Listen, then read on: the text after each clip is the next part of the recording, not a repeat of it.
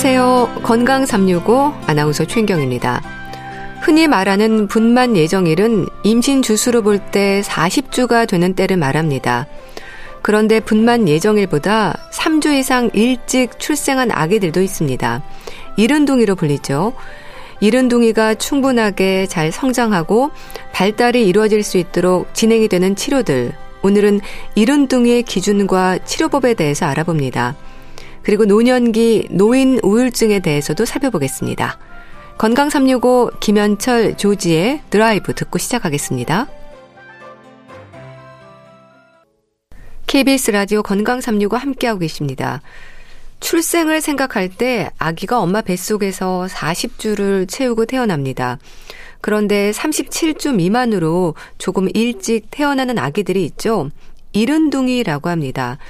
이른둥이들은 검사나 치료를 받기에도 조심스럽지만 적절한 치료를 통해서 건강하게 성장할 수 있는데요. 어떤 부분들을 살피고 치료해야 할지 경희대학교 병원 소아청소년과 최용성 교수와 함께 합니다. 교수님 안녕하세요. 아, 예, 안녕하십니까. 네. 자, 이른둥이는 미숙아로도 불리는데요. 용어에 대해서도 우선 말씀해 주시면 좋겠습니다. 같은 의미긴 하지만 이른둥이가 맞죠?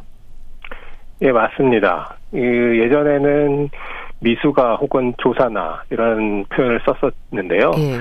이것이 좀 부정적인 표현을 내포하고 있고 이를 더 어, 순화하고 긍정적인 표현으로 바꾼 것이 바로 이른둥이라고 할 수 있습니다. 예. 이른둥이는 말 그대로 예정보다 조금 일찍 태어난 경우를 의미할까요? 의학적으로 이른둥이의 기준이 어떻게 됩니까? 네, 보통 우리가 어, 예정일을 하면 임신 나이로 이 40주를 기준으로 하죠. 예. 그렇지만 어, 의학적으로 이제 미수가에 해당하는 우리 이등둥이라고 얘기할 때는 어, 정확하게 37주 0일이 안 되는 37주 미만을 얘기를 합니다. 예. 그래서 36주 6일까지는 우리가 이제 이른둥이에 해당하고 37주 0일부터 태어난 아기는 이제 이른둥이가 아닌 거죠. 네, 예. 그렇게 되겠습니다. 그럼 또 엄마 뱃속에서 40주를 채우긴 했어도 저체중으로 태어나는 아기들도 있지 않습니까? 이런 경우에도 이른 둥이에게 진행이 되는 검사나 치료가 필요한가요? 어, 비슷한 의미지만 조금 다릅니다. 엄마의 임신 나이가 이제 아까 말씀드렸다시피 37주 0일부터는 사실 정의상으로는 이른 둥이는 아니죠. 예. 그리고 그렇지만 또 하나의 기준이라고 볼 수 있는 이제 출생 체중으로 이 아이들을 좀 나누기도 합니다. 그래서 출생 체중 기준으로 어 했을 때 우리가 저출생 체중아라고 하는 개념을 쓸 수가 있어요. 예. 그래서 임신 주수가 미수그 이른 중이가 아니더라도 저체중 저출생 체중아가 될 수가 있는데 예. 를 들면 출생 체중이 2.5kg이 안 되는 미만이면 저출생 체중아 라고 예. 얘기하고요. 또 더 작은 아이들을 1.5kg가 안 되면은 극소가 붙습니다. 그래서 극소 저출생 체중아. 예. 또 이것이 더 심해서 최근에는 이제 어 1kg이 안 되는 출생 체중 아이들도 있어요. 그래서 그런 아이들을 초극소 저출생 체중아라고 합니다. 예. 그래서 이렇게 저체중 출생아, 그다음에 극소 저출생 체중아, 그다음에 초극소 저출생 체중아 이렇게 나누어서 우리가 또또 다른 얘기를 하는데 대개 이제 이 대부분 임신 나이가 30주 미만인 경우는 대부분 이른둥에 속하기 때문에 예. 이 검사와 치료가 동일하다고 볼 수가 있지만 그냥 2.7kg 잠깐 안 되는 그런 저출생 체중아의 경우는 미숙아가 그 이른둥이가 아닌 경우가 예. 많아요. 예. 이럴 때는 어, 이 자궁 안에서 성장 지연이 있는 경우가 많기 때문에 또 다른 개념인 자궁 내 성장 지연을 일으키는 어떤 추가적인 원인이 있는지 이런 검사들도 병행하기도 합니다. 네. 근데 임신을 계획하는 분들은요, 임신부터 출산까지 네네. 모든 일상을 조심하지 않습니까? 이른둥이를 출산을 했을 때 괜한 죄책감을 느끼는 분들도 있다고 하던데요. 그럴 필요는 없는 거죠? 어, 그럼요. 제가 그 치료하는 아이들의 어머니께 제가 항상 강조하는 부분입니다. 예. 이런 부분에 어머님의 잘못이 아니다라고 아, 인식시켜드리는 게 매우 중요하고요. 예. 어, 그런 또 치료 성적이 좋기 때문에 그 어머니가 이런 그 죄책감에 의해서 조금이라도 우울해지시면은 아이들도 덩달아 그런 영향을 좀 받는 것 같습니다. 네. 그래서 그렇게 하지 않으셔는 게 되게 중요하고, 네. 어, 다만 우리가 이제 이 미룬둥이가 출생했을 때 우리 의료진과 더불어서 어, 우리가 지혜를 모아가지고 이 아이를 건강하게 치료하자고 용기를 굉장히 북돋아 드리고 있거든요. 네. 어, 이런 이런 둥이와 또 절세체중알 발생에는 서로 다른 원인들이 복합작용을 작용하기 때문에 어떤 잘못이 어머니에게 있다 이렇게 얘기하면 절대 안 됩니다. 네. 또 그런 만큼 산모들뿐 아니라 사회적으로도 인식 개선이 필요한 부분이지 않을까 싶은데 어떨까요? 네, 맞습니다. 이미 그 어, 우리나라에서요. 현재 전체 출생아의 약 10%가 조금 안 되는 아기들이 제가 말씀드린 이 정의상 이른둥에 해당하고 있습니다. 예. 어, 그러나 이제 현재 우리나라에서 이른둥의 치료 성적이 워낙에 좋기 때문에 이른둥이 출산에 대한 과도한 혹은 그 막연한 걱정은 하지 않은 것이 좋겠습니다. 예. 이른둥이 치료에 대한 건강보험에서의 지원도 큰 도움이 되고 있고요. 또 뭐 말씀드리면 제 제자들 즉 그러니까 소아과 전문의 레지던트들 있잖아요. 예. 제 제자들 중에서도 이른둥이 출신으로서 또 의사도 되고 소아청소년과 전문의가 되어서 훌륭히 그런 역할을 하고 있는 선생님도 여럿 있습니다. 예. 이 이른둥의 원인이 워낙 다양하다고 들었습니다. 네, 맞습니다. 어, 좀 열거를 해드리면 지금 워낙 많아서요. 네. 근데 그 열거를 해드리면 뭐 예전에 이른둥이 출산을 출산한 경험이 있는 경우, 음. 혹은 저 쌍둥이 등의 이제 다태아 임신, 네. 또 어, 출산 후에 너무 빠른 다음 임신이 있거나 또 인공 수종을 통한 난임 후에 또 임신, 그 다음에 자궁 혹은 자궁 경부 혹은 태반의 이상증이 있는 경우 혹은 뭐 흡연, 약물 중독 등등도 어, 이, 이유가 될 수 있고 예. 자궁이나 양순에 감염증이 있는 경우나 음. 혹은 산모의 고혈압, 당뇨 또 과, 산모 자체의 과체중이나 저체중 뭐 이런 것도 얘기가 되고요. 또 어, 사회적인 어떤 감정적인 충격 등등의 스트레스, 예. 그다음에 완, 반복되는 유산의 기왕력, 또 어, 산모의 신체적인 상해, 뭐 이런 트라우마 이런 것들도 위험 요인으로 어, 작용할 수 있습니다. 예. 뭐 고령 임신이나 환경적인 문제도 있을 수 있어서 임신 전에 미리 받으면 좋은 검사들도 있지 않을까 싶습니다. 어떤 게 있을까요? 아, 한, 그 연구에 따르면은 이제 산모의 나이가 어 40세 이상이 되면 조산 위험이 올라가고요. 음. 아, 또 거꾸로 어20 내지 24세 정도로 나이가 어려도 위험도가 비슷하게 증가합니다. 그래서 음. 이 연령대로 보면은 이렇게 U자 모양으로 고령도 좋지 않고 또 너무 젊은 어린아이도 좋지 않은 그런 게 되고 있거든요. 음. 아, 그래서 이런 고위험군의 같은 경우, 어, 어떤 미리 검사를 받아서 뭐 예측할 수 있으면 가장 좋겠지만 예. 아쉽게도 이제 어떤 검사를 통해서 그 미리 아, 우리 예측하기는 거는 아직까지는 불가능합니다. 따라서 예. 어떤 임신 계획을 어, 세우고 계획하고 유지하는 기간 전 기간 동안에 예. 아, 이런 산부인과 의사의 아, 조언에 따라야 하는 경우가 많아요. 그래서 예. 그런 경우에는 꼭 진료 상담을 받아서 같이 아, 고민하고 계획 세우고 유지하는 것이 좋을 것 같습니다. 네. 그렇다면요, 임신 중에도 검사를 통해서 이른둥이로 태어날 수 있는 예측이 가능합니까? 분만 시기를 지연시키기도 하잖아요.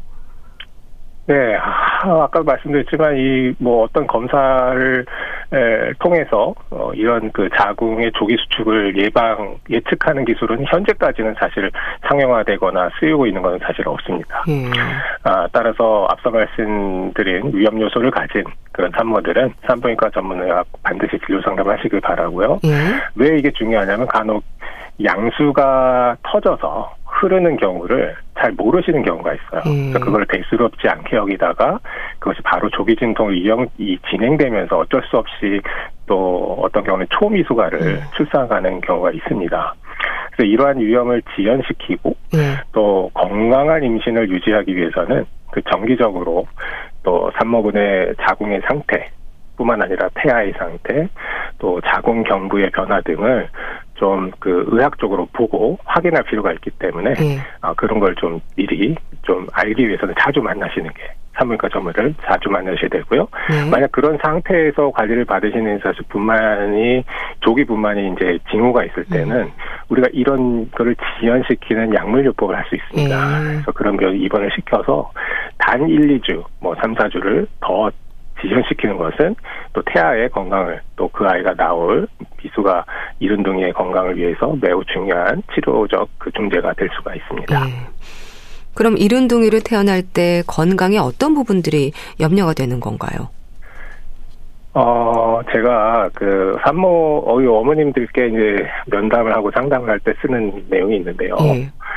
아, 우리 아이들은 정말 그 이른둥이 아이들이 좀 일찍 나왔을 때 어떤 그 옛날 한국 전쟁으로 치면 아, 학, 학도병과 같다고 음. 얘기를 합니다. 왜냐하면 어, 자궁에서 충분히 성숙되지 않은 채로 일찍 출생하는 만큼 그 모든 장기가 각각 다 미숙하거든요. 음. 따라서 폐, 심장, 눈, 또 뭐 위장관, 콩팥 등등의 모든 기능이 이제 성장하고 발달만 해야 되는데 현역으로 떠야 되니까 그런 부분에 있어서 여러 가지 불리한점이 생길 수가 있습니다. 음. 그럼 이른둥이로 태어났을 때 인큐베이터가 그런 역할을 하는 건가요? 엄마 뱃속 환경처럼 만들어주는 건가요? 아, 뭐 우리가 인큐베이터를 통해서 어머님 자궁의 상태를 똑같이 환경을 만들어줄 수는 없어요. 음. 그렇게 했다면 얼마나 좋겠어요. 그래서 음. 어, 아기 엄마처럼 하면 제일 좋죠. 우리 현재 의학으로는 그렇지가 않고 다만 인큐베이터에 들어가 있는 것은 아, 아기의 그 습도 그다음에 체온 을 유지하기 위한 정말 최소한의 우리가 방법이고 급반모를 통해서 이제 아기의 체중이 약 1.8kg 가 넘을 때까지는 네. 인큐베이터라고 하는 보육기 안에 들어가서 생활을 하게 되고 그 생활 자체가 어떤 때는 치료적인 기계를 적용하는 때도 있고 주사를 맞기도 하지만 체중이 약 1.8kg가 이상이 되면은 우리가 이제 보육기에서 나올 준비를 하게 되고 네. 보육기에 나와서 이제 신생아 침상이라고 하는 뭐 그런 데서 또 이제 그 다음 단계로 넘어가기도 합니다. 네. 그런데 사실 워낙 모든 게 미숙한 상태라 필요한 검사를 진행하는 게 쉽진 않을 것 같은데요. 확인해야 하는 검사가 많은가요?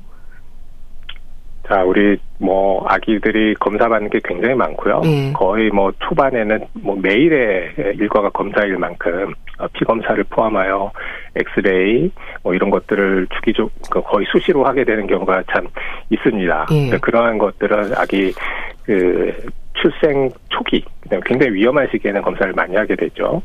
근데 이제 그것이 아기가 점점 안정화되고 조금씩 지나갈수록 그런 검사들을 받는 횟수는 적어질 거고요. 음. 그 상태에 따라 이제 진행하게 됩니다. 어, 플러스로 또 이제 어떤 것을 또 하게 되냐면은 주기적으로 일주일마다 뇌 초음파 그러니까 우리가 뇌를 볼 때는 보통 우리가 CT나 MRI를 찍지 않습니까? 네. 근데 신생아 미, 음, 이른둥이들은 이 대천문이 열려 있기 때문에 뼈가 없는 부분이 있어요. 머리 위쪽에 숨구멍. 음. 그를 통해서 초음파로 볼 수 있는 또 좋은 도구가 아, 돼요. 네. 그래서 초음파를 일주일에 한 번씩 이제 뇌 안에 어떤 일이 있는지 어, 출혈 같은 것이 있는지 보는 검사를 정기적으로 받고요. 뿐만 아니라 이제 한 한 달 정도가 되면 그 망막 검사도 합니다. 우리가 음. 이제 망막에 변형이 올 수 있는 위험 문제가 있기 때문에 또 망막을 보면서 눈에 합병증은 없는지 이런 것들을 보게 되기도 하고요. 음. 또 마지막에 이제 뇌가 잘 성장했는지는 태어나기 전에 뭐 때에 따라서는 뇌 MRI 같은 거를 어, 찍기도 합니다. 음. 그 이른둥이들에게 생길 수 있는 그런 여러 질환들이 발견이 되면 치료는 가능한 건가요? 너무 아기라서 치료가 어떻게 진행이 될지 궁금한데요. 가능합니다. 네. 치료는 반드시 가능하고요. 우리가 어 아기 요즘 아까도 말씀드렸지만 그 이런 등의 생존율 뿐만 아니라 어 정상으로 생각 생활할 수 있는 이런 부분들이 굉장히 많이 향상이 됐기 때문에 네. 그 모든 것들은 사실 각각 다 치료가 가능한 부분이고 우리 신생아 중환자실에서 많은 전문의 선생님들과 또 의료진들, 간호사 선생님들 다 합심해가지고 음.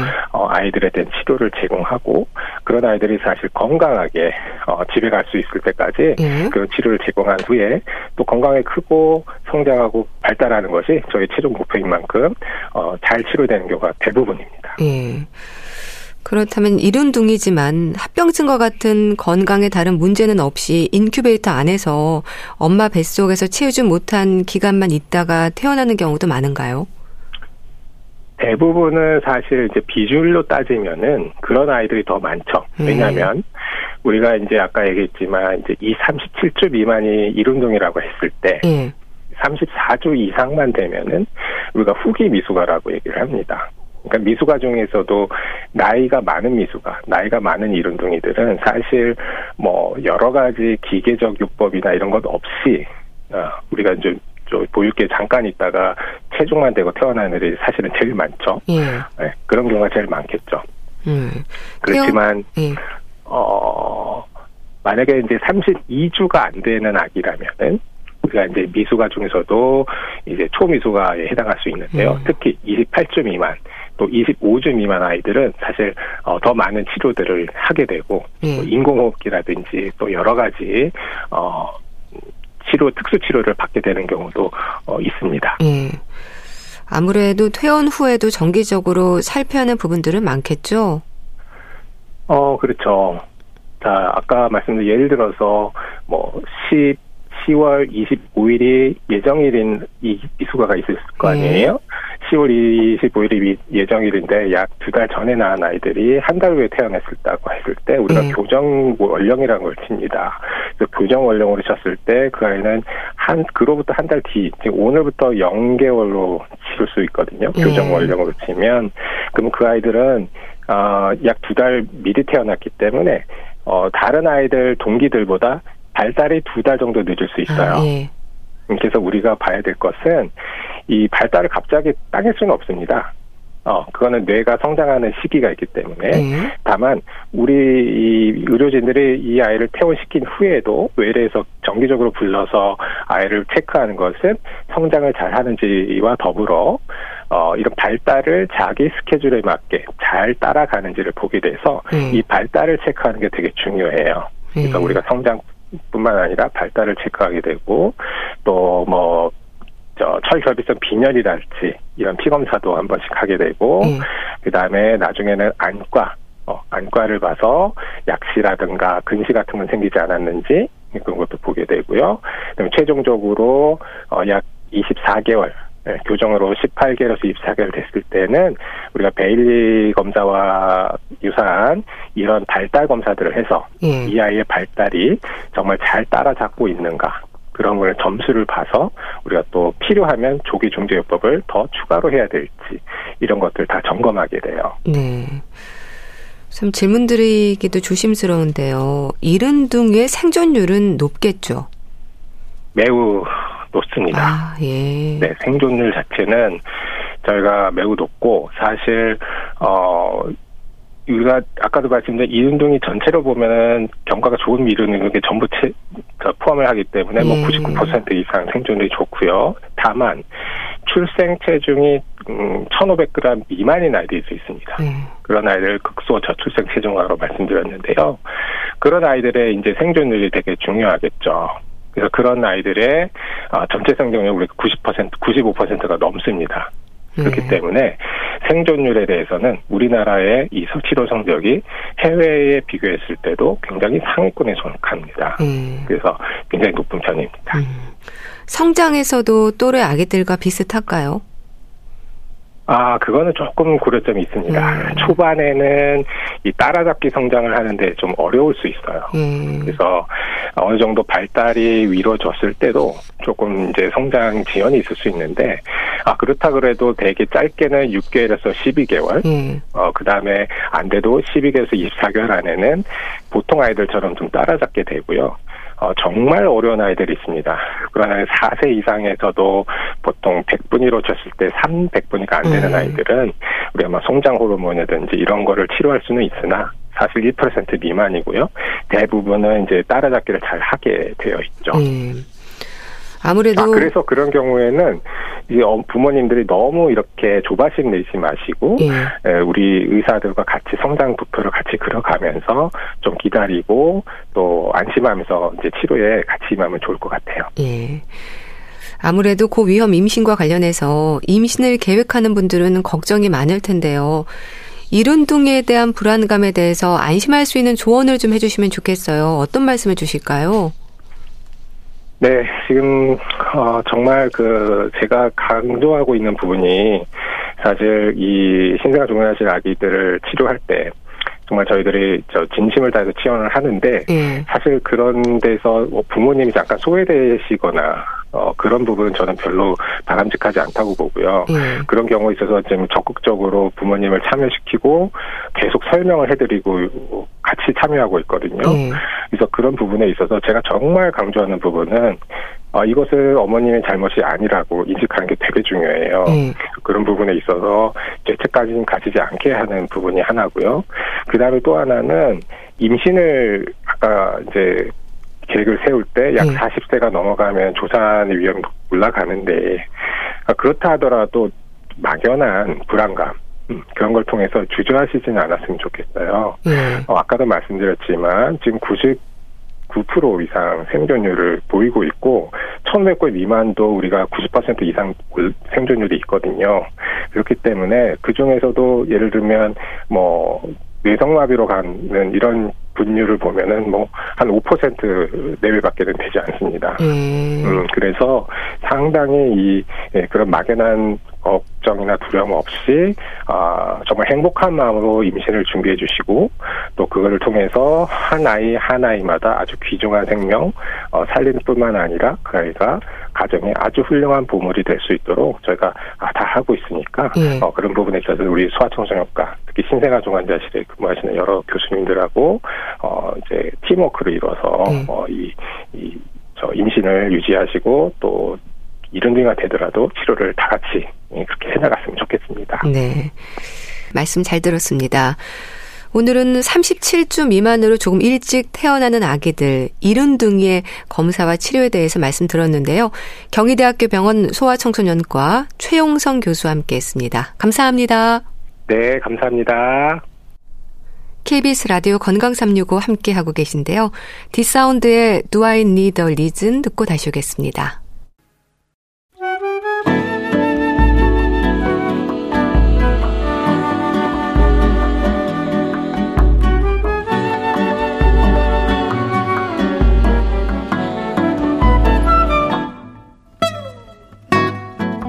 건강한 하루의 시작.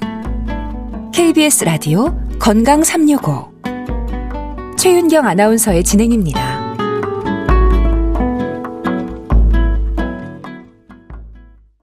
KBS 라디오 건강 365 함께 하고 계십니다. 우울감은 일상에서 느낄 수 있는 여러 감정들 중 하나지만 우울증은 치료가 필요한 질환입니다.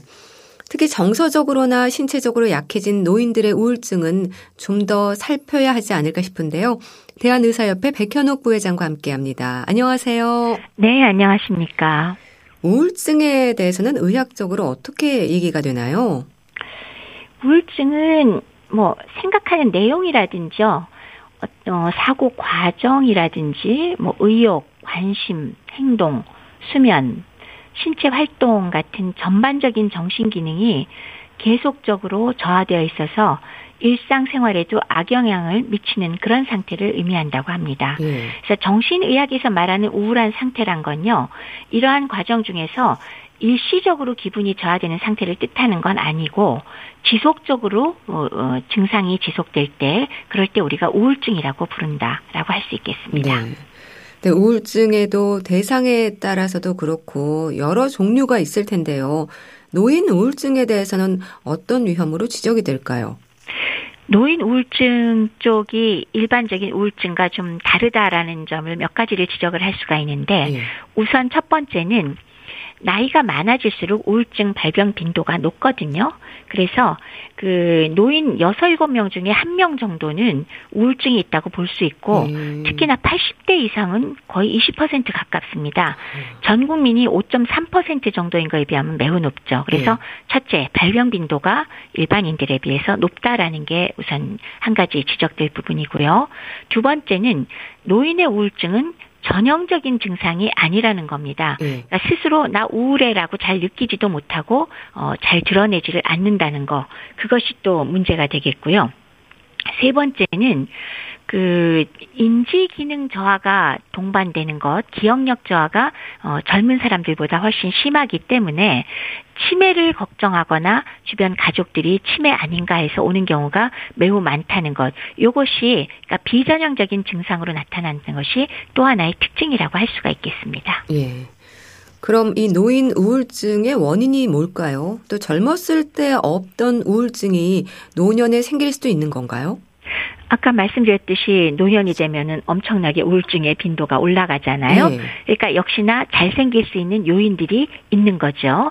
물론 뭐 생물학적으로 신체적으로는 직접적으로 뇌혈관 질환의 뭐 혈관성으로 좀 망가졌기 때문에 그래서 우울증이 온대거나 아니면 신경 치매 퇴행성 치매 같은 것에 전 단계나 진행 과정에서 발생하는 거 이거는 뭐 신체적으로 생각할 수 있는 그런 원인이 되겠지만 네. 또한 가지 중요한 요인은 심리적 사회적 원인이 되겠습니다.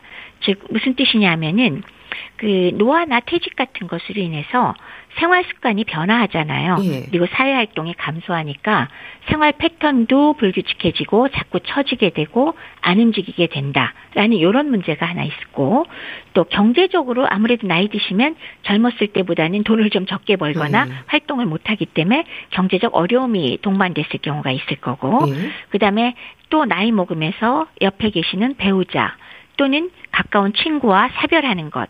그 외에도 배우자가 만성 질환이 심해졌다. 그래서 어, 간병을 하다가 역시나 우울증에 생기는 것 음. 이런 것들이 어, 우울증을 훨씬 더 노인들한테 많이 유발시키는 원인이 될 수가 있겠습니다. 음. 경제적인 문제를 비롯해서 체력도 떨어지고 만성 질환으로 인한 어려움도 있고 좀 복합적이네요. 맞습니다. 사회적, 경제적 으로 이렇게 그 능력이 떨어지고 활동이 위층되는 측면도 있고 노화나 질환 자체로 또 체력이 감소하는 측면도 있고 음. 갖고 있는 만성 질환이 또 악화되기도 하고 또 가족과 사별하는 것 뭐 이런 것들이 전부 다 노인 우울증을 유발하기 쉬운 상황이 된다라는 겁니다. 음. 또 배우자 사별이나 외로움도 노인 우울증의 원인이라면요. 환자의 주변을 살피는 것도 원인을 찾는 데 중요하겠어요. 아유, 당연하죠. 음. 우울증 동반된 또는 우울증이 의심되는 노인 환자의 경우 누구랑 사는지 가족 아, 관계, 아, 예. 그다음에 어디서 사는지, 그다음에 지역이 뭐 도시인지 농촌인지, 동반 가족이 누군지, 식사 준비는 누가 하는지, 나 혼자 식사할 수 있는지 이런 것들 주변 상황을 자세히 파악하는 것은 완전히 필수입니다. 그런데요, 이제 나이 들면 크게 웃을 일도 없고 먹고 싶은 것도 또 보고 싶은 것도 없다는 말을 하지 않습니까? 그래서 우울증이라기보다는 나이 들어서 그런가 보다 생각하는 경우도 많지 않을까요? 맞습니다. 의욕이나 흥미가 떨어지고요. 또 우울하고 불안 초조하고 불면 과수면 같은 게 설령 어느 정도 이미 나타나 있어도 내가 우울한가? 하는 우울감에 대한 자기 인식 자체를 별로 하지 않습니다. 예. 진짜 나이 먹어서 그런 거야 생각할 때가 많고요. 또 좀 우울하다고 스스로 약간은 인식을 하더라도 그것을 우울해라고 표현하는 경우가 매우 드물고요. 예. 그래서 스스로도 그렇고 주변 가족도 모두 다 나이 들어서 저렇게 그냥 별로 웃지도 않고 움직이지도 않고 그런 거야라고 생각하고 치료 시기를 놓치는 경우가 매우 많습니다. 음. 그럼 노인 우울증을 의심할 수 있는 증상이랄까요? 평소와 비교할 때 좀 달라진 부분들이 있지 않을까요? 맞아요. 이런 거를 한번 잘 비교를 해보고 스스로나 가족들이 같이 지켜볼 필요가 있습니다. 네. 한, 뭐, 어떻게 보면 당연한 얘기들인데 한 다섯 가지쯤 말씀을 드린다면, 네. 전에 비해서 갑자기 친구들과 만나기 싫다, 나가기도 귀찮다 그러면서 전에 비해서 현저하게 사회 활동이 줄어드는 경우, 그 다음에 뭐 취미 활동들을 하러 어, 나가는 시간들이 줄어들고 집에 가만히 누워 있는 시간이 많아지는 경우, 예. 그리고 또 몸이 아프다, 소화가 안 된다, 입맛이 떨어졌다, 그리고 여기저기 아프다 그러는데 병원에 가서 검사를 해보면 거기에 별 이상이 없는 경우, 예. 그리고 전에 비해서 굉장히 예민해지거나 쉽게 서운해하고 짜증이 늘어나면서 좀 인, 인격적으로 바뀌었다는 느낌이 드는 경우 심하면은 그런 경우도 있습니다. 좀 신체 망상도 생기고요. 예. 건강 염려증도 매우 심해지거나 과도한 죄책감 같은 거 이런 것들이 일어나는 경우가 있고요. 그거 대해 마지막으로 수면의 변화 그러니까 잘 못 잔다거나 너무 과하게 자거나 엉뚱한 시간에 자거나 어 식욕이 갑자기 변화한다거나 이런 부분이 있을 때 노인의 우울증을 한 번은 생각을 해봐야 되겠다는 음. 겁니다. 그 사실 피곤함과 무기력한 느낌은 노인들에게 흔한 증상이지 않을까 싶은데 분별할 필요가 있겠네요. 우울하고 불안한 마음이 들 때는 가족들에게 좀 알리셔야겠어요. 정말 중요한 사안입니다. 이 방송 들으시는 분들이 젊은 분보다는 역시 나이 조금 드신 분들이 네. 많이 듣고 계시잖아요. 내가 전보다 피곤하고 무기력하거나 뭔가 달라졌다 싶으면 꼭 표현을 하시고 네. 적절하게 병원을 찾아서 치료를 받으셔야 된다는 걸 꼭 염두에 두십시오. 네. 가족들도 어르신의 말을 잘 새겨 들어야 할 텐데요. 어, 기억력이 떨어지는 부분도 증상일 수 있다고 들었습니다. 관련이 있을까요? 맞습니다. 물론 뭐 젊은 사람일지라도 집중력, 기억력이 평소보다 떨어지는 게 우울증의 한 증상이긴 하지만 예. 나이 드신 분들한테는 그게 더 심하게 오거든요. 그래서 심한 기억력 장애, 집중력 장애, 즉 인지 기능 장애처럼 나타나기 때문에 치매가 아닌가 라고 할 때가 굉장히 많습니다. 네. 뭐 가성 치매라고 부르기도 합니다. 근데 이제 만약에 우울증 부분을 염두에 두지 않고 바로 치매만 할 경우에는 사실은 어느 정도는 되돌릴 수 있는 기회를 완전히 놓쳐버릴 수도 있다는 점이 제가 보기에는 중요합니다. 네. 왜냐하면 노인들은 적절한 치료 시점을 놓치면 실제 치매나 어, 그 이상으로 발전이 돼 가거든요. 예. 그리고 만약에 이게 우울증으로 인해서 인지기능 장애가 온 건지 아닌지를 보는 건 간단합니다. 예. 우울증 치료한 이후에도 인지기능 장애가 계속된다면 그러한 경우에는 치매와 동반되었거나 치매랑 어, 나란히 가는 아니면 치매의 결과로 오는 우울증이라는 것인지 아닌지를 우리가 구별을 할 수가 있는 거죠. 예. 근데 노인들의 경우에는 또 우울증에 대한 의심이 있어도 병원에 가기를 꺼려하는 분들도 있지 않을까 싶은데요. 마음의 병이 몸의 병으로 이어지는 위험도 있을까요? 왜 노인들의 경우 특히나 우울증 자체가 여기저기 신체 증상을 호소할 때가 많습니다. 네. 그러니까 왜 뭐 두통이라든지 뭐 허리가 아프다든지 뭐 관절통이라든지 거기다가 또 소화가 안 된다든지 그리고 또 활동 감소로 인해서 햇빛 쬐는 시간이 줄어들면 호르몬 교란이 또 일어나거든요. 네. 그래서 불면증이나 아니면은 지나치게 잠을 자버린다는 그런 증상들이 다 올 수가 음. 있거든요. 그래서 검사를 했을 때 뭐 대부분 별 이상이 없을 때가 많고 또 그럴 때를 우울 증으로 인한 증상이다라고 하고 우울증을 치료를 하기는 합니다만은 네.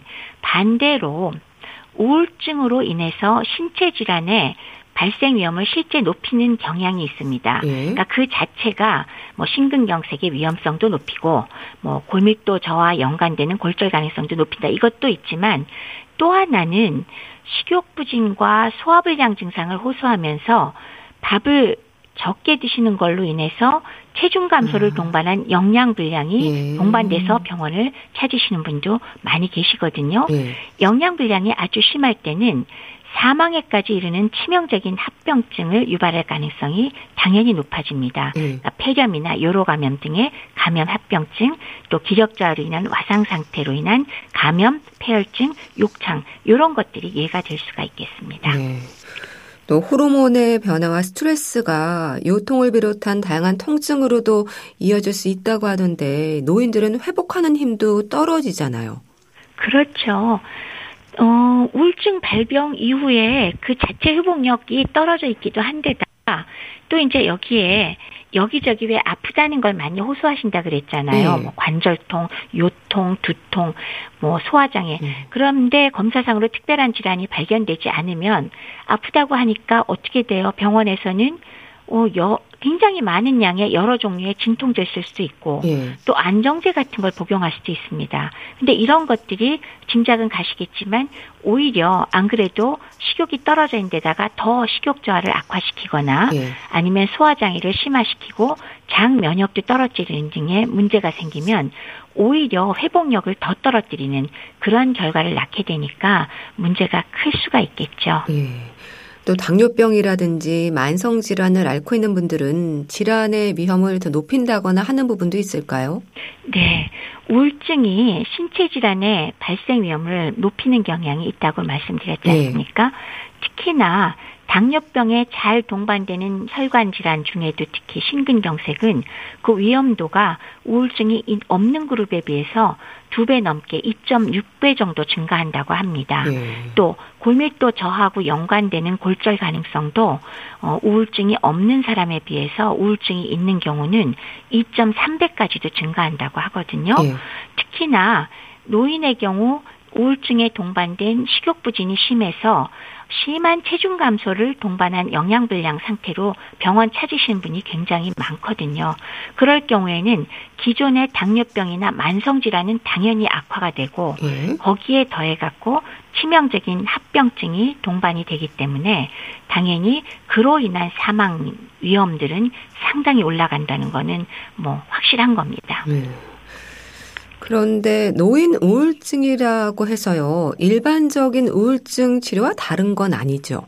네, 기본적인 치료 방침은 뭐 거의 동일합니다. 네. 어, 그 중에서도 특히나 왜 노인 우울증의 경우도 물론 환경을 우리가 어느 정도는 뭐 교정은 하지만 네. 역시나 우울증의 경우 최근에 있어서는 약물이 핵심적 치료가 되는 거고요. 이 항우울제를 사용하는 것이 젊은 사람과 뭐 크게 다를 일은 없습니다. 네. 다양한 약물들이 개발돼 있어서 세로토닌, 도파민, 아드레날린 등과 같은 신경 호르몬의 균형을 맞추는 역할을 하게 됩니다. 약물 복용에 대해서 조심해야 하는 부분은 없을까요? 어, 약물 종류에 따라서 그 자체로 뭐 지나치게 뭐 진정이 되거나 식욕을 거꾸로 촉진하거나 활동량을 감소시켜서 체중이 증가하거나 뭐 섭취량이 줄어서 또 거꾸로 체중이 감소하는 등 이런 문제점 뭐 당연히 생길 수 있고요. 예. 또 어떤 약물들은 어 티라민이 같이 많이 들어갔을 음. 때 어, 갑작스럽게 혈압이 상승돼서 흉통이나 두통 또는 토하거나 뭐 이런 일들이 벌어질 수도 있습니다. 예. 그러니까 뭐 치즈나 와인 같은 것들하고 이제 그 같이 먹었을 때 그런 일이 생길 수 있고 뭐 알코올하고 같이 먹었을 때 또 문제가 생길 수 있는데 이런 것들은 일반적인 사실 약물 복용 젊은 사람하고 뭐 그렇게 크게 다르다고 말하긴 어렵지만은 예. 그럼에도 불구하고 노인들의 경우는 좀 더 쉽게 생길 수 있기 때문에 부작용을 줄이기 위해서는 처음 시작할 때 지극히 소량부터 시작하는 것이 원칙이고 예. 훨씬 예. 안전한 방법이 되겠습니다. 예.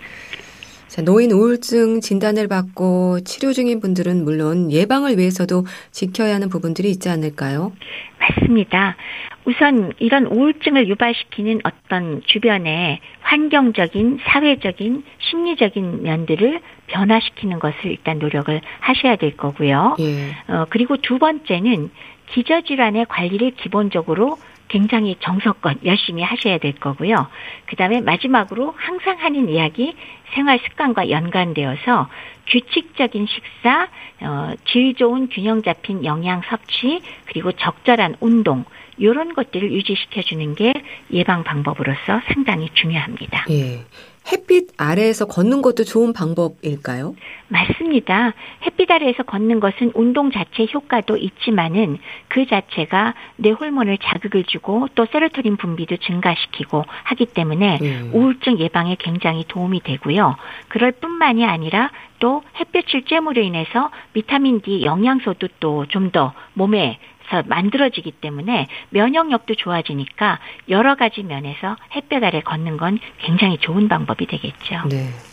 음식과 관련해서도 살펴야 하지 않을까 싶은데요. 특히 신경 써야 하는 영양소 있을까요?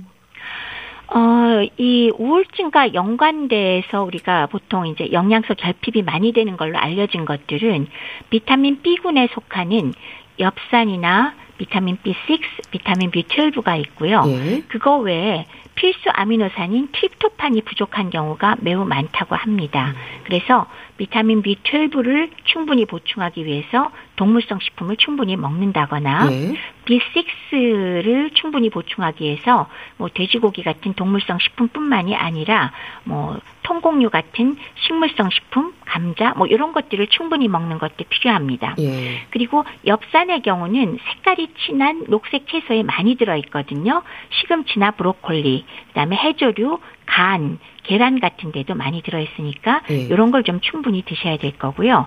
그 외에 오메가3 지방산의 경우도 역시 우울증과 연관이 있다고 합니다. 예. 충분히 섭취하기 위해서 뭐 등푸른 생선과 그다음에 뭐 콩이라든지 견과류 이런 거 많이 드시면 좋겠고요. 예. 그것 외에도 아연 그리고 아연을 충분히 섭취하는 것이 필요하고 단순 당, 정제된 당은 그 역시나 장기간 다량 섭취해서 건강에 좋지 않고요.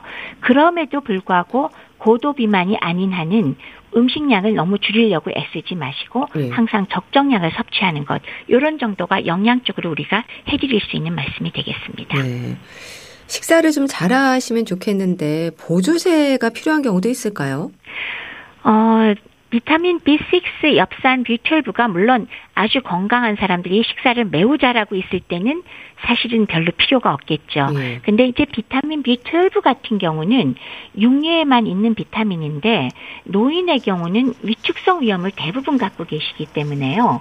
비타민 B12를 섭취해도 이것을 제대로 흡수하는 능력이 상당히 떨어져 있어서 예. 부족할 경우가 매우 많습니다. 그래서 비타민 B12의 경우는 영양 보충을 해주시는 게 더 바람직하고요. 비타민 B12에 주는 방법은 먹는 걸 사용할 수도 있고 한 달에 한 번씩 주사를 이용할 수 있다는 거는 알고 계시면 되겠고요. 예. B6의 경우도 충분하다면 모르지만은 엽산과 함께 전부 다 비타민 B군에 들어가기 때문에 비타민 B 종류의 영양제를 그냥 한 번에 드시는 것도 괜찮은 방법입니다. 특히 이건 모두 다 수용성 비타민이잖아요. 예. 그리고 이 세 가지 비타민은 재미있는 게 하나라도 많이 부족할 경우에는 우울증만이 아니라 호모시스테인이라는 것을 혈청에서 높이면서 동맥경화를 유발할 음. 가능성이 음. 올라가잖아요.